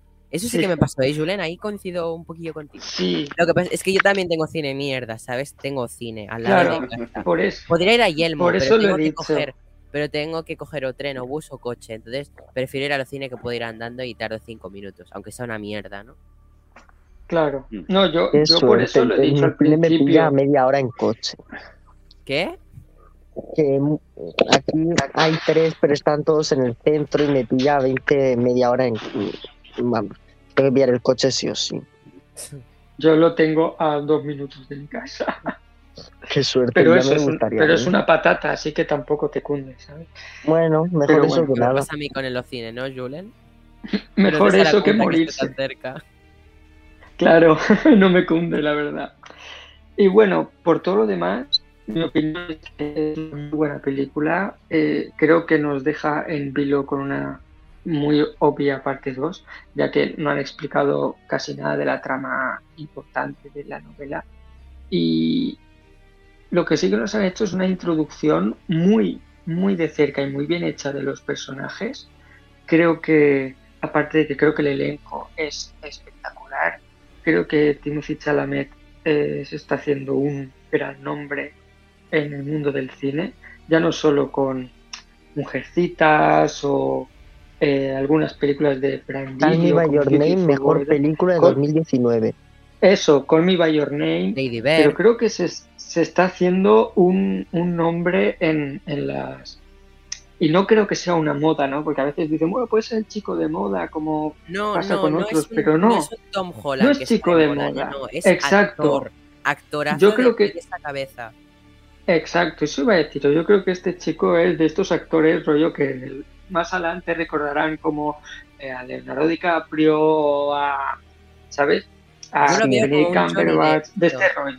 Exacto, sí, un Johnny Depp, exacto. Pues sí Eh, hablando de Johnny Depp, perdón, eh, a mí este chaval me cae, me caía genial, pero desde que ha salido la foto de Willy Wonka, por mí ya ha muerto como actor. Va a, ¿cómo se dice? A, a participar en enterrar la carrera de Johnny Depp siendo el nuevo Willy Wonka y me ofende en lo personal. Yo lo siento por ti, chaval. No, pero no es me caía genial, pero- pero, ya me pero él no tiene, él no tiene orígenes. culpa. Y que la película de no, pero él puede no dejar un el crío. papel. Pero Es ya no que- es un crío Johnny Depp Hombre. para hacer de Willy Wonka de pequeño. Bueno, pero Claro, hay pero CGI, Neil. sí, le- No Sí, pongas pero CGI toda una película, luego te saldrá una mierda. nah, yo creo Ya, que, pero- que el chaval no tiene culpa. No, no. Johnny Depp es Al mi final actor él- él- favorito él- Todos los y lo papeles están que le salen en los que, enterrando. puede, en los que Exacto. cree que puede lucirse. O sea, actuando con grandes estrellas como pues como Oscar Isaac, Rebecca Ferguson, Saoirse Ronan, eh, Jason ¿quién más? Momoa. Jason Momoa. Eh, que me gusta la química que tienen, ¿eh? En pantalla creo que no lo he comentado, pero sí, Sí, tienen buena química Duncan y, y Sí. Paul. Sí, es Cuando- y- En la película Eso de eso iba a Lynch, decir, me acuerdo cuando se encuentra Paul con Duncan, que, que decías, va, qué saborío, ¿no? El encuentro. Pero en este se notaba como si se quisieran de verdad, ¿sabes? Como, wow, tío, qué pasada. O sea que esta película tiene actorazos, la verdad. Y interpretación Sí. increíble también. hasta Javier Bardem me gustó. Mira, antes lo hemos hablado, que... Uy, Jero. Tú te tienes que escuchar el podcast antes de que entres, Yo- que hemos yo- tenido yo creo- una larga speech de Javier Bardem. ¿eh? Yo, yo ¿Por creo qué? que No, de buena, de, de halagar a este señor. Ah, vale. Sí, sí. A mí, a mí me gustó. Yo creo que en general le pongo, le, pon- le pondría un, un 8 y medio, 9 a la película. Me gustó mucho y creo que, sobre todo, creo que una de las cosas que más me gustó fue la música. Como que iba muy bien con la escena, hasta cuando era tétrico que salía el emperador, cuando parecía que estaba muerto y lo estaban reviviendo, eso que parecía petróleo. Un pequeño inciso, no- es el emperador. El emperador no llega a salir, solo hay menciones. Ah, vale. Él Entonces, es vale, el varón pues, Harkonnen. el varón. El emperador Y Perdón por los paralelismos, estoy muy pesado, eh, pero es que la tengo tan reciente que el emperador es lo primero que sale en la película de Lynch. O sea, para ver los paralelismos ¿Ah, sí? cambian muchas cosas. Sí, sí, el- sí, sí. Eso iba a decirte que yo no, no, no sé de la antigua, ¿no? Pero eh, cuando sacaron el tráiler sí que vi la comparación y era muy similar. Entonces pensé que, que sería un calco casi de la película, aunque cuando terminó vimos que, que faltan muchas cosas en la nueva. Yo, mira, antes bueno, comentado una cosa que era que, que, por ejemplo, creo que Jero, más lo que has dicho era que no te gustaba que la película no adaptara todo el libro y fuera como corte en la mitad, ¿no? Eh, yo Sí. lo que quería decir era que a mí me ha gustado porque bueno, lo que hemos hablado también de Lynch, ¿no? De que, bueno, era mucho que adaptar en tan poco tiempo que le ofrecía la productora, ¿no? Pero siempre, todas las adaptaciones literarias a- al cine em, siempre han sido criticadas por dejar escenas, por no acabar de, de cubrir todo, por dejar evoluciones de personajes atrás. Ya. Y algo bueno de que Ya. haya adaptado la primera mitad del primer libro, Villeneuve, creo que lo bueno que ha hecho ha sido eso, porque ha desarrollado a todos los personajes como es debido en una adaptación cinematográfica del libro, ¿no? Y creo que los has podido experimentar como si vieras, como si leyeras el libro, la verdad. Creo que es lo que pienso. Además que sí. A mí me ha gustado que esto de, sí. de la mitad, ¿no? Sé que, por ejemplo, a ti te ha hecho como el corte de joder, me dejas aquí, que a mí también dije, joder, no me dejes aquí, ¿no? Pero, no Pero sé, a eso también es bueno. Sí, a mí me ha parecido muy bien que, que lo haya dejado así. Eso yo lo he visto algo positivo porque mm, así no, están, no saldrán los de libropuristas a quejarse. Que son muy pesados a veces los libropuristas. He visto Además, así que, sí, como que dato. si tienes un producto que te da mucho dinero, pues, pues si puedes sacar otra cosa, pues mejor. Así como datos, sí que hay una diferencia muy importante con el libro y esta me ha gustado y es que la doctora, mm, la que acaba atravesada, es doctora en el libro, pero le han cambiado el género. El traidor. Eh, no, eh, el doctor, no el doctor de médico, la doctora está, la árbitra del cambio. La árbitra de cambio, perdón, Ah, que ibas a decir que en el libro es hombre. Chica. Sí, Claro, y eh, la han sí, sí, cambiado es por, En Lynch también es hombre, que hoy está viendo la de Lynch, yo, como sabes, no, no, el libro no, pero en la de Lynch también era un hombre y digo, ah, mira, han hecho un, ha hecho un cambio Villeneuve y ha puesto la que, sí, sí, ya sé quién dices. En la, en Sí. la de Lynch también lo adaptaron como un hombre, ¿eh? la verdad. Y me gusta el cambio, porque si no solo quedan tres chicas en la película y como que no son tiempos ¿Alguien de... de vosotros se ha leído el libro? Yo estoy en ello.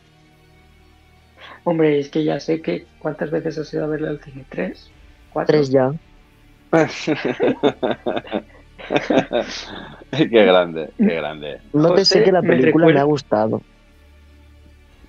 Mira, me recuerdas, José, a un capítulo que he visto, creo que hoy, hoy de Los Simpsons, que era en el que em, los Simpsons se van a, a ver la guerra de los clones, que en realidad es Star Wars, pero la guerra del cosmos, perdón. Y sale el dependiente de cómics y hace, es la peor película que he visto, solo la voy a ver tres veces. me ha recordado Pues un poquito sí, la verdad. Si te gusta, O sea, la ves 10, pero si no ya. te gusta, la ves solo Yo 3. salí a Star Wars episodio 9, llegué a casa, arranqué el póster de Rey, lo reventé y dije, mañana la veo otra vez, pero enfadado. Y así fue. qué grande eres. Qué grande, tío. Yo he de admitir que tengo el póster de episodio 9 porque tapa una mancha que hice en la pared. La, me creía Black ¿Pero Widow, creo, lancé un retulador ¿Qué de coño. Oye, tenéis con el el- episodio pero- 9, por No, favor? pero ¿Pero qué os escúchame, pasa? Exacto. Pero, ¿Para ¿qué no tener en un con el a. Dejó un manchurrón con el retu negro ahí, la tinta, ver, a ver, y a pues ver. lo tapé con el póster. Y, y lo que iba a decir de episodio 9, yo he comentado el póster, a mí me gusta episodio 9, si no escuchas del podcast, digo- No, claro, yo digo pero- que es mi preferida de las secuelas, es la que más me ha gustado.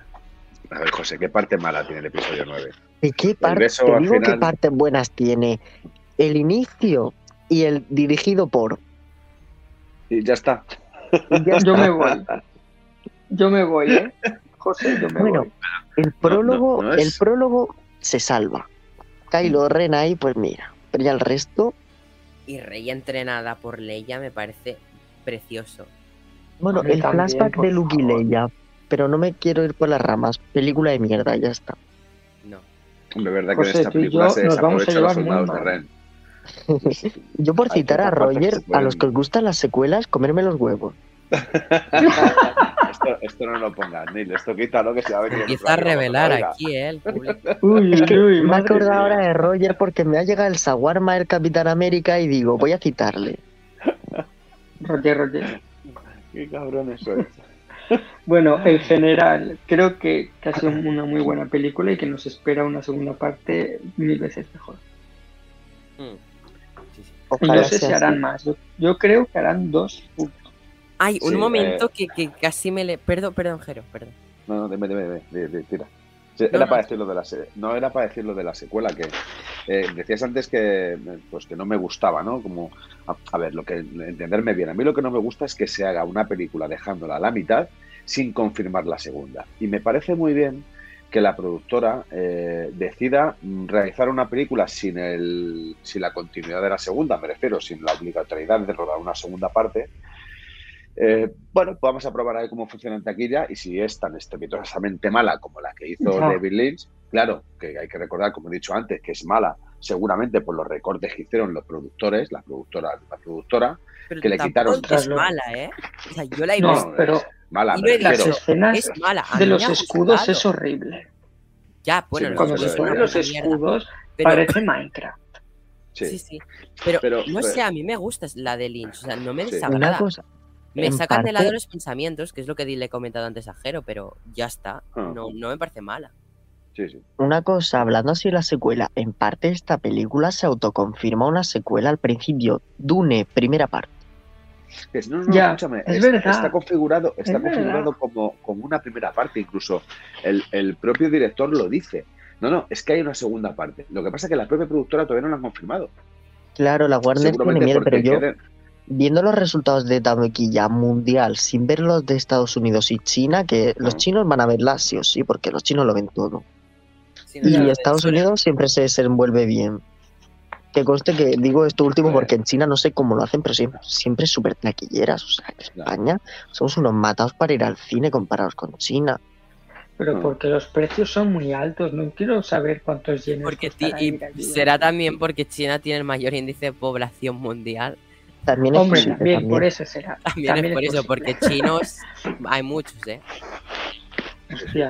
Sí, pero bueno, yo creo hay que va a haber chinos que secuela. europeos. ¿En serio? Ese Sí, dato sí, no lo sí sabía. chinos No, no lo sé. Ah, yo- vale, te has Yo sacado, lo, ¿no? lo creo, lo creo de verdad, que habrá más chinos que europeos. Vamos a mirarlo. Eh. Ahora me ha dado curiosidad. Lo vas a buscar. Vale, ciudadanos europeos. Y voy a buscar. Ah, bueno, lo que, Asiáticos. lo que os quería comentar mientras busco esto era eh, que la película que casi me levanto y digo, qué épica, es cuando tiene ese flashback, ¿no? Eh, Paul, que es cuando está luchando como el Dune, ¿no? El, allí con esa armadura de oro, me parece épico ese momento. con la Y de repente se, levanta el casco y se queda así con el puñal y se le ven los ojos azules. Pues a mí ese se es ha el único momento en el que la peli me saca un poco, porque no me pega Steve Chalamet con armadura así. A a. Sí, a mí sí te que verdad imaginas que en me- Italia, me ¿no? pareció- por Call Me By Your Name en vez de en armadura. No, a mí lo que sí que me pareció fue un poco falso. Como mal hecho. Sí, eso ¿No? mismo, como que no me pegaba, que Tim No pegaba, como había si- estado para que se le abriese el casco, que el resto era o CGI o doble. Exacto. Exacto, exacto. A mí también me pareció ¿eh? raro. ¿Sí? ¿En serio? Hay más chinos que europeos. Hay más chinos que europeos. Es que mi inteligencia va por, por Tío, encima de eh, pues muy mal, hay que poner a, ro- a los rusos a reproducirse. Que los rusos, que no, que nos, que nos matan ¿Por a los rusos? Los rusos son los mejores, tío. En España hay que castrarlos a todos. China ¿A todos tiene. los rusos? No, a todos a los todos españoles. A todos los En Reino Unido se salvan algunos y en Francia directamente los mataría, no hay que castrarlos. Claro, Ah, Francia. que- Unido- lo que quieres es volver a, a llevar la, la guillotina, ¿no? Buah, sí, qué fantasía. Buah, sí. Ah, Sí, claro, lo ha gozado. La franceses me caen respuesta. fatal. A mí también, no pasa nada. Excepto como Chalamet, diría- ¿eh? nuestro diría francés Dune. preferido. Chicos, Dune. Chicos, Dune. Chicos, tío. Chicos, De un peliculón. ¿Qué, Película. qué notas le habéis puesto vosotros? Yo un Yo- 9,9 periódico. Yo, Yo 10, ya lo 8.24. sabéis. Yo 824. Bien, yo me he quedado bien eh, en el antes, 8 y medio nueve. antes, antes de que terminemos el podcast, que imagino que ya quedará poco, quiero preguntarle a Julen una ¿Os cosa. queréis despedir ya? Muy mal. No, no, no, no, no, no, no, no. Dime, es que dime. como so- solemos hacer podcast de aproximadamente hora y media, como ya estamos llegando, digo, ya quedará poco, me refiero que puede quedar otra media hora más, una hora como mucho. Eh, Dime. Hablabas antes de Javier Bardem. ¿qué pegas tienes Sí. tú con Javier Bardem? Uy, no, Porque me has mira, dicho. Ninguna, Javier, hasta ninguna. Javier Bardem es bueno. ¿Cómo que hasta No, Javier no, no, Bardem es bueno? ninguna. ¿Sabes cuál es el problema? Que No, yo te hablo, te siempre hablo en te- general de su, de su Sí, filmografía. sí, sí, y te lo, te lo voy a decir. A mí, Sí. Te voy a decir, yo de Javier Bardem no he visto mucho. Ojo, no es un actor que no me gusta. Creo que de los españoles, junto a Antonio Banderas, ahí va mi, mi, mi inciso, es que yo de los españoles soy de Antonio Banderas más que de Javier Bardem. Bueno, fue, ¿Por fue qué? empezó donde está. Sí. ¿Por qué? Eh, a mí me gusta mucho, mucho eh, Javier Bardem, pero mucho más Antonio Banderas. ¿Cuál es el problema? Que de una saga que yo me estimo mucho, Javier Bardem no me gustó tanto en la última de Piratas del Caribe. Nada más, ¿eh? Nada más. Creo que es un actor de 10, creo que es de los españoles que mejor lo hacen, pero no tengo ningún problema con él. Vale, bueno, yo he de decirte lo que he dicho antes de que dijeras tú algo, ¿eh? He dicho Sí. que, hablando de la última película de Piratas del Caribe, ahí no podemos estar de acuerdo, lo único que se salva de la película es Javier Bardem. Porque la verdad que la Uf. película, la película es un truñaco de tres pares de cojones. A ver, no, yo creo que esa es la peor- película... La peor, película No, de Piratas del Caribe no, del es. Caribe. Y. A ver, Piratas del Caribe es perfecta a su manera. Sí, será perfecta ver, pues- manera, pero en esta película es muy imperfecta. Yo creo que lo No, único perfecto es La, el papel la última Javier sí que... A ver, la última es verdad que es muy difícil darle una buena puntuación, pero en general eh, yo me quedo con la película, me quedo con Barbosa, con los pocos minutos de Johnny Depp y con el reencuentro de, de Orlando Bloom y no me acuerdo de los personajes ahora. Pero bueno, el reencuentro Elizabeth ese y la escena y la, y la escena post créditos que es una pasada, lo único. Comparto contigo, Julen, pero bueno, antes de volver a Dune, Piratas del Caribe 2 y 3 eh, se comen a las secuelas de Star Wars y defecan a las precuelas. Cómeme los pasado. huevos. Pasa. ataque hoy con las Me- me secuelas. los sí. huevos, José. Eso, todo te lo consiento menos eso. No me compares a siento que del Caribe David como algo como Jones- Star Wars. Jack Sparrow, Espectacular, eh. Jack Sparrow te es un personaje que ganando- gusta, pero se convierte al final en muy cansino. O sea, perdonadme. O sea, Jack Sparrow es una odio la gente que dice que C3PO Jack Sparrow es cansino. Yo podría estar 30 horas de Jack Sparrow Yo sin cansarme. yo, Yo también. Solo, yo solo me gustaría también. decir, José, que como sigas metiéndote con las secuelas, hoy es tu último podcast. Pero no- Te, da- pero- te doy la carta de despido. adoro no porque eches, Yo adoro porque episodio a 8 y para mí esa película es de 10. Pero Vale, episodio solo- 7 y episodio 9 me parecen solo de por cero. eso, solo por eso estás Gracias, perdonado, José. porque episodio 8 es episodio 8 y que lo admires. Pues a mí episodio. es a mí me encanta, admirar, eh, ¿vale? Es de admirar eh, Se acabó. que te guste episodio Son 8. las tres buenas, coño. A que sí, gracias, Jero. Sí, sí. Lo siento. Aunque la 8 es la que menos me gusta, no digo que sea mala, pero es la que menos me gusta. A mí lo del casino no, no, casino no. Para Pues a Casino, mí la Casino, 8 Casino en su conjunto casi Casino Royale. me parece de maravillosa.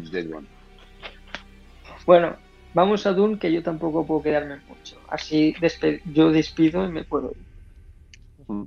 Podré decir que está en el podcast. No, sí, la, no, sí. Tranqui, Julen, te he marcado tu puntito. Gracias por la asistencia. A ver quién supera ilusión. En la Que segunda este año temporada. estás muy, este año estás muy asistente. Estoy a tope. Hombre, Sí. no hay excusa. Bueno, una cuatro, cosa ¿no? de Dune que quiero decir. eh, Llevo, creo que el director me tenía. 4 de 4. Perdón, perdón, que, que Jero y José me han dicho dos cosas a la vez. José, Ah, bueno, empiezo yo. Eh, nada, solo que el director de Dune, si no saca la secuela, me tiene que pagar al menos el 30% de los Funcos que ya me los he reservado todos. ¿Todos? Jero, Seis no te has incluido dejado y ninguno. me falta. Bueno, no, me falta Zendaya. Chani, Ah, ese es precioso, tío. Jero, ¿qué Que para habías 10 dicho, minutos que sale, me la compraré ya en un futuro. Me acabo, me acabo de pegar un, un trago al whisky solo porque eso de escuchar a José decir que se ha comprado todos los Funkos me ha llegado muy, muy, muy dentro. El primero, cuando salí de ver Dune, dije, hostia, qué película. Me metí en Pop Culture, me gasté los pennies y me compré el exclusivo. Madre mía. Joder. Gracias, agradezco a ese ¿Cuál es el exclusivo? Es, es este Paula Treyes con el traje, sí, con el ceremonial. Que era de Target, Ah, si no me equivoco, ¿no? ostras, sí. ese, ese yo, yo no lo he visto. Es que gasté los pennies porque le salía gratis, pagué el envío y digo, venga, vale, ¿por qué no? Ah, A mí me han regalado guay, hace yo- se lo como- quiero, tío. Me han regalado hace poco como 400 pennies porque era mi cumple, pero bueno, igual yo creo que cuando creé Popculcha puse mi cumple en octubre porque me lo han regalado ahora. sí, A mí también me los han regalado ahora. No 500. sé, la verdad. Sí, me los han dado ahora y no, la verdad no lo entiendo. Mi cumple es en Doy febrero. gracias a Dios de que cuenta. solo me guste comprar y, y coleccionar cosas de Star Wars. Así solo me. Ya. Hablando Si de no- Dune, de Dune, Jero, antes me habías preguntado algo, pero no te he escuchado. Eh, pues mira, pues no lo sé. No sé si te he preguntado algo o no te he preguntado nada. Yo sé que lo último que había dicho No, es que. Estábamos eh, hablando de la asistencia y me has preguntado algo. No, claro, te he Sí, preguntado que Julen que- llevaba que- 3 de 4, ¿no? No, 4 de 4. Cuatro de. No. Bueno, sí, cua- llevas 4 de 4, pero llegará un punto que llevarás. A ver, un. No sé, llevarás como. Igual 11 de 12. Seguidos. No, sí, porque hay un podcast de la temporada que no, no, as- no asististe, entonces no, no estarás al full como Jero. No podrás llegar a ese level. Eh, eh, escucha, escúchame, Oye, Julen. eh, no me siempre jodas, estarás ¿eh? en nuestros corazones. Aunque no estés eh, en vivo, es- estarás en nuestros corazones. Yo siempre Yo- te nombro. Yo lo digo porque Julen me, me dijo que su propósito de temporada era no faltar ni uno, pero me di cuenta el otro día que hubo uno que faltó. ya faltó. Sí. No me, Una no me entrevista muy especial. Eh, no, Julen, pero ahí, ahí fue porque no promesa. pude, tío. Pero eso no, es, no era podcast, era entrevista. Me parto, me parto, qué grande. Pues entonces, entonces me voy ahora mismo. ¿Para qué? ¿Para qué? Hacer? Que era broma. Qué grande quería- eres, hijo puta. Ya no sirve de nada. No, sí, sí, Bueno, lo que, lo- No lo que- cuento lo que las entrevistas de los puntitos, ¿eh? O sea, no te rayes. Lo que os Vale, decía antes de gracias, menos mal. Vamos, a, seguir con. Lo que decía antes, me jode muchísimo que al final las productoras no se sientan casi en la obligación de firmar una segunda parte casi de manera inmediata, o antes del estreno, o justo inmediatamente después del estreno, después de ver ese- esa gran acogida que ha tenido, sobre todo eh, en público. Además, yo creo que eh, todas las productoras son tan sumamente inteligentes como que al ver un metraje van a saber qué capacidad tienen de llegar a la gente y de taquilla. Entonces yo creo que al, ver el visionado de esta película antes de su estreno, creo que estarían de acuerdo con casi la gran mayoría de las personas, incluso con la crítica, que ya es curioso, que, joder, dijesen, hostia, es buena, va, va a triunfar, va a triunfar por lo menos en su gran porcentaje, en su gran medida, aunque no hablamos de una obra maestra, pero sí en su gran medida. Y joder, pues, pues podrían haber confirmado la, lo que es la segunda parte. Yo creo que no les hubiese costado absolutamente nada, ¿no? Pero es que Warner hay un problema y es que es muy tonta, muy cobarde y muy desorganizada. Solo hay que Sí, ver el universo de. DC. Dune es de Warner.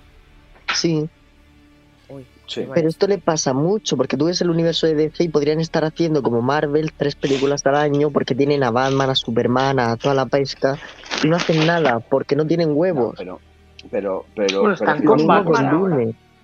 A ver, fi- fijaos una cosa. Un director. Tía, creía que, Que- creía que que- Dune era de Universal. Qué mal. No, eh, de Universal es la anterior. Sí, sí, sí. Es la, la de Lynch. Eh, Antigua. eh, eh, fijaos una cosa. Un director que las últimas películas que ha hecho, aparte de Dune o de Dune, es Blade Runner 2049. Eh, es una película que tuvo muy buena taquilla, aunque la crítica fue regular, porque es muy difícil eh, superar o igualar la película de Ridley Scott. Mm, Lo siento, porque es un peliculón. Luego, La Llegada, que fue oscarizada con el Oscar. Sicario, que es una muy buena película. O sea, eh, vamos, eh, no sé si la, habéis, si la habéis visto. La, No, esa no la he visto. está dirigida, digo dirigida, está protagonizada por Emily Blunt, está muy, muy, muy bien. A mí me gustó. Si no, si no la has visto, eh, intenta buscarla. No sé, es que no sé si puede estar en, en Netflix o eh, en algún lado. Sale también el John Brosley, que es el que le gusta mucho a este director, y, y Benicio del Toro, quiero recordar, que es. Está muy bien. Eh, Ah, Prisioneros cuál es. de Hugh Jackman. Creo que la van a hacer y dentro de poco en la tele. Esa. La de Sicarios. Yo creo que la han echado Sí. ya en alguna ocasión. La echaron en. Sí, ¿no? No sé si Me fue la suena. sexta. Eh, lo vi. En además, Telecinco me suena que la pusieron. Sí, en Sí, Telecinco, en. Mediaset. Iba a O en decir. Está muy bien la peli, ¿eh? Uy, Bueno, en Telecinco y- y- ponen pelis buenas. Creía que daban solo Sálvame. Siempre. Pusieron el otro día el Gran Showman. Hostia, No me jodas, ¿en serio? Yo creía que de Sálvame no Bueno, pasaban, ¿eh? El otro día puede que haga un mes ya, ¿eh? Ah, bueno. Mm. No, Ah, pero vale, yo pensaba que ahí solo verano. daban Sálvame en Telecinco. hombre, también hacen buenas películas. Echan buenas No, películas. el Sálvame es 22 horas al día y ya dejan dos horas para Dos cosas horas así. para No, no, película. dejan una, una para la peli y otra para el tarot. También Para la esperanza de gracia. Bueno, escuchadme, joder. Y termino Perdón, ya. perdón. Estamos Eh, muy mal hoy. Un director, como digo, Black Runner, La Llegada, Sicario y Prisioneros. Prisioneros es una película protagonizada por Hugh Jackman y Jake Gyllenhaal. Me parece que se dice así. No sé si. Gyllenhaal. Gyllenhaal. Sí, Sí, lo has bueno, dicho bien. Es un ¿Gyllenhaal es el peliculón. de Misterio? Es misterio. eh, sí. sí, Vale, perdón, Efectivamente. no, no me ubicaba. que para mí, si no la habéis visto, eh, intentar buscarla, que también está en alguna plataforma, que es buenísima la película, buenísima.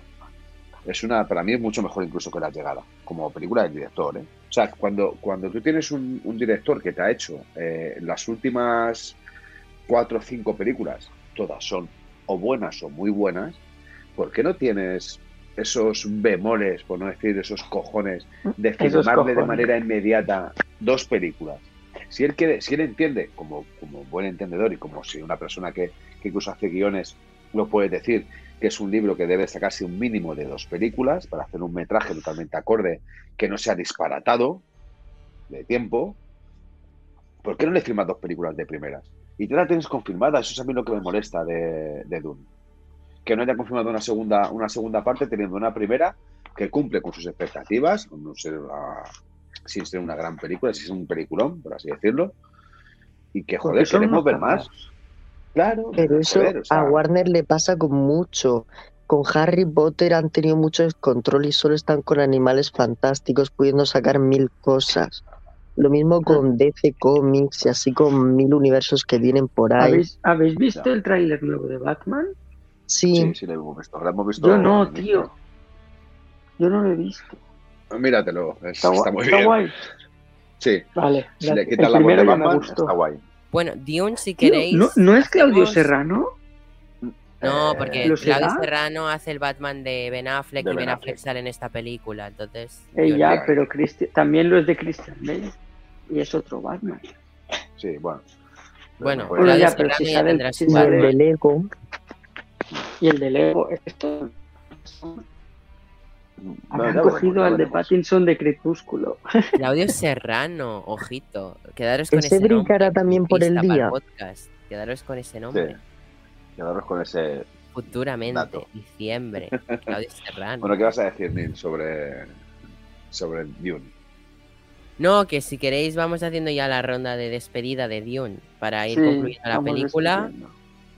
Y pues nada, y os comento un par de cositas rápidas de Conexión Tatooine y, y nos vamos a descansar a nuestros aposentos de Arrakis. Yo Eh, estoy ya acostado en la cama, o sea, es colgar y dormir. Sí, yo sigo yo- yo igual. así que en el despacho. Que tengo a Laura. Julen, ¿quieres empezar tú? Dar un beso a la U, que de los dos es la que más vale. Toma. Qué cabrón eres. Ahora se lo digo. Dice, te lo digo para que lo escuchen también. Dice que un beso para ti, que de los dos tú eres quien más vale, que yo soy un mierda. ¿Cómo que? ¡Oh! ¡Qué buena puta! En fin, yo. le- eso, peliculón. Creo que nos espera una segunda muy buena parte. Muy buen elenco. Muy buena música, muy buena estética. Se nota que han dejado como tocaban. Han introducido a los personajes de la mejor manera posible y creo que nos espera tal vez más adelante, no sé si una nominación al Oscar, pero algo se tiene que llevar estas películas. Ese es mi, mi aporte. Genial, Julen. ¿Jero? Qué Bueno, venga, bueno. chavales, Dion, Dion. Eh, muy buena película, muy buenos actores. Yo creo que hay un gran elenco de actores que sin ser actores principales en muchas películas, ni ser actores eh, ultra reconocidos, sí que son actores que dan la talla, que cumplen con su trabajo. Eh, yo en especial tengo que hacer mención a John Brosley porque es un actorazo que, que me encanta y que proyecta una fuerza en la pantalla. Y que es inevitable. A ver si Sí. pillas la referencia. Sí, Ah, vale. Dices Josh Brolin. Ah. Digo, ¿quién es John Sí. Brolin? Eh, espero la segunda parte, que me ha gustado. Iba con mucha, con poca expectativa de, de esta película y al final yo creo que me ha demostrado que, que cumple con las expectativas, que merece la pena el, el dinero que he gastado en el cine para verla y que espero con ansia la segunda el parte cine. para, para poder para poder verla. Qué cabrón. verdad. el cine. Sí, Si joder, la acabas de eh, ver. que no, coño. Joder. Me parto. Eh, en fin, lo dicho. Que, bueno, ya como imagino que vas a despedir del todo. Fuiste al preestreno, ¿no? No, escucha, pues es verdad, fui al preestreno. Lo que pasa es que no lo conté porque os ibais a morir de envidia. Entonces he tenido un ¿Qué poco que mentir. Qué bien viste la patrulla canina. Sí, hostia puta. Yo digo, cuando digo, joder, el corto este de los perros, ¿cuánto dura? Y era la película entera. Era como los cortos Pixar. Sí, No duraba un corto de hora y media. Ay, si yo te contara mi vida. Qué Ay, Ya que fuerte. estaba, joder, Quiero uno se que- equivoca sala, quiero ya que estaba, digo, pues me la veo, coño. Y que, ¿Cuándo he nada, podido, que lo chicos? dicho, eh, que espero que haya una segunda parte. Que ya no veremos a tanta tanta gente buena en la película, a lo mejor nos traen más, porque hay muchos que se han cargado, es una, es una putada. Pero bueno, ya te digo, especial mención a Josh Brolin y a Javier, a Javier Bardem, que me parecen dos actorazos como la copa de un pino, y a mi gran querido Oscar Isaac, mi poeta Merón, eh, ese gran piloto. Que es un piloto multiversal, ojo al dato. Piloto multiverso. Eso es verdad. La última cosa, eh, ha salido muy poco, pero he de decir que me encanta Zendaya. Sí, también. Me, Nuestra encanta, o sea, M. me parece, me parece una actriz eh, que tiene un algo brutal. Tiene un algo brutal.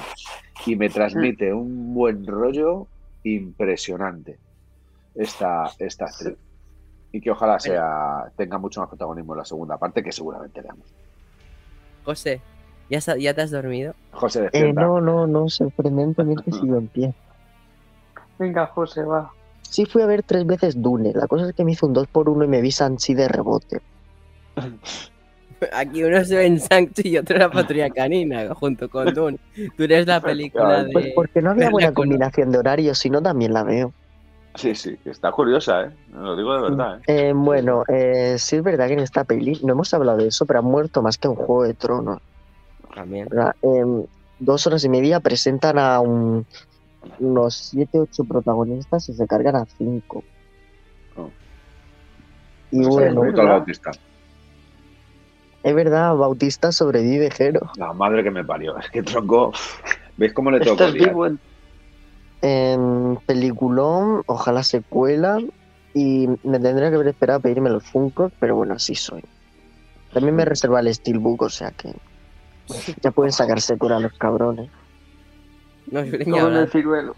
Ah, Julen ya, ya ha hablado Julen, pues, pues entonces tú. ni- Me toca a mí, eh, tatuinanos. Nada más que deciros, he cortado parte de risas que han habido. Algún día en algún especial, so- aviso, la semana que viene no, la otra es la, la semana de Tatooine, porque al final de la semana será nuestro cumpleaños, exactamente el domingo, el día 31 de octubre. Igual cae alguno de los especiales, cae de risas. Igual pongo parte de lo que hemos grabado hoy. Porque, bueno, vale. Eh, el coche fantástico ha estado por aquí, la patria canina. Eh, definitivamente nos despedimos de Conexión Tatooine eh, con el magnífico podcast de Dion. Espero que lo disfrutéis y nos vemos la semana que viene. Teóricamente, no es una noticia que pueda dar a voces, pero en teoría la semana que viene igual tenéis una sorpresita porque es octubre, finales de octubre y se viene Reverso Tenebroso y los Skyverdays. No lo aseguro, pero todo apunta que sí. Así que no lo aseguro por si acaso, ¿eh, Jero? Pero ¿se puede asegurar o no? Asegura, asegura, asegura. Aseguramos la semana que viene el Reverso. Tenebroso y los Skyverdays, segundo episodio después de marzo de 2021. Ha- Han costado seis meses de desarrollar el segundo capítulo, pero estamos aquí. Y nada, Sí. tatuinanos, nos vemos la semana que viene. que viva Michael Knight. Y el Que equipo viva Viva. Knight, la Y el canina, el equipo A. equipo A, y La chupetona de cuello.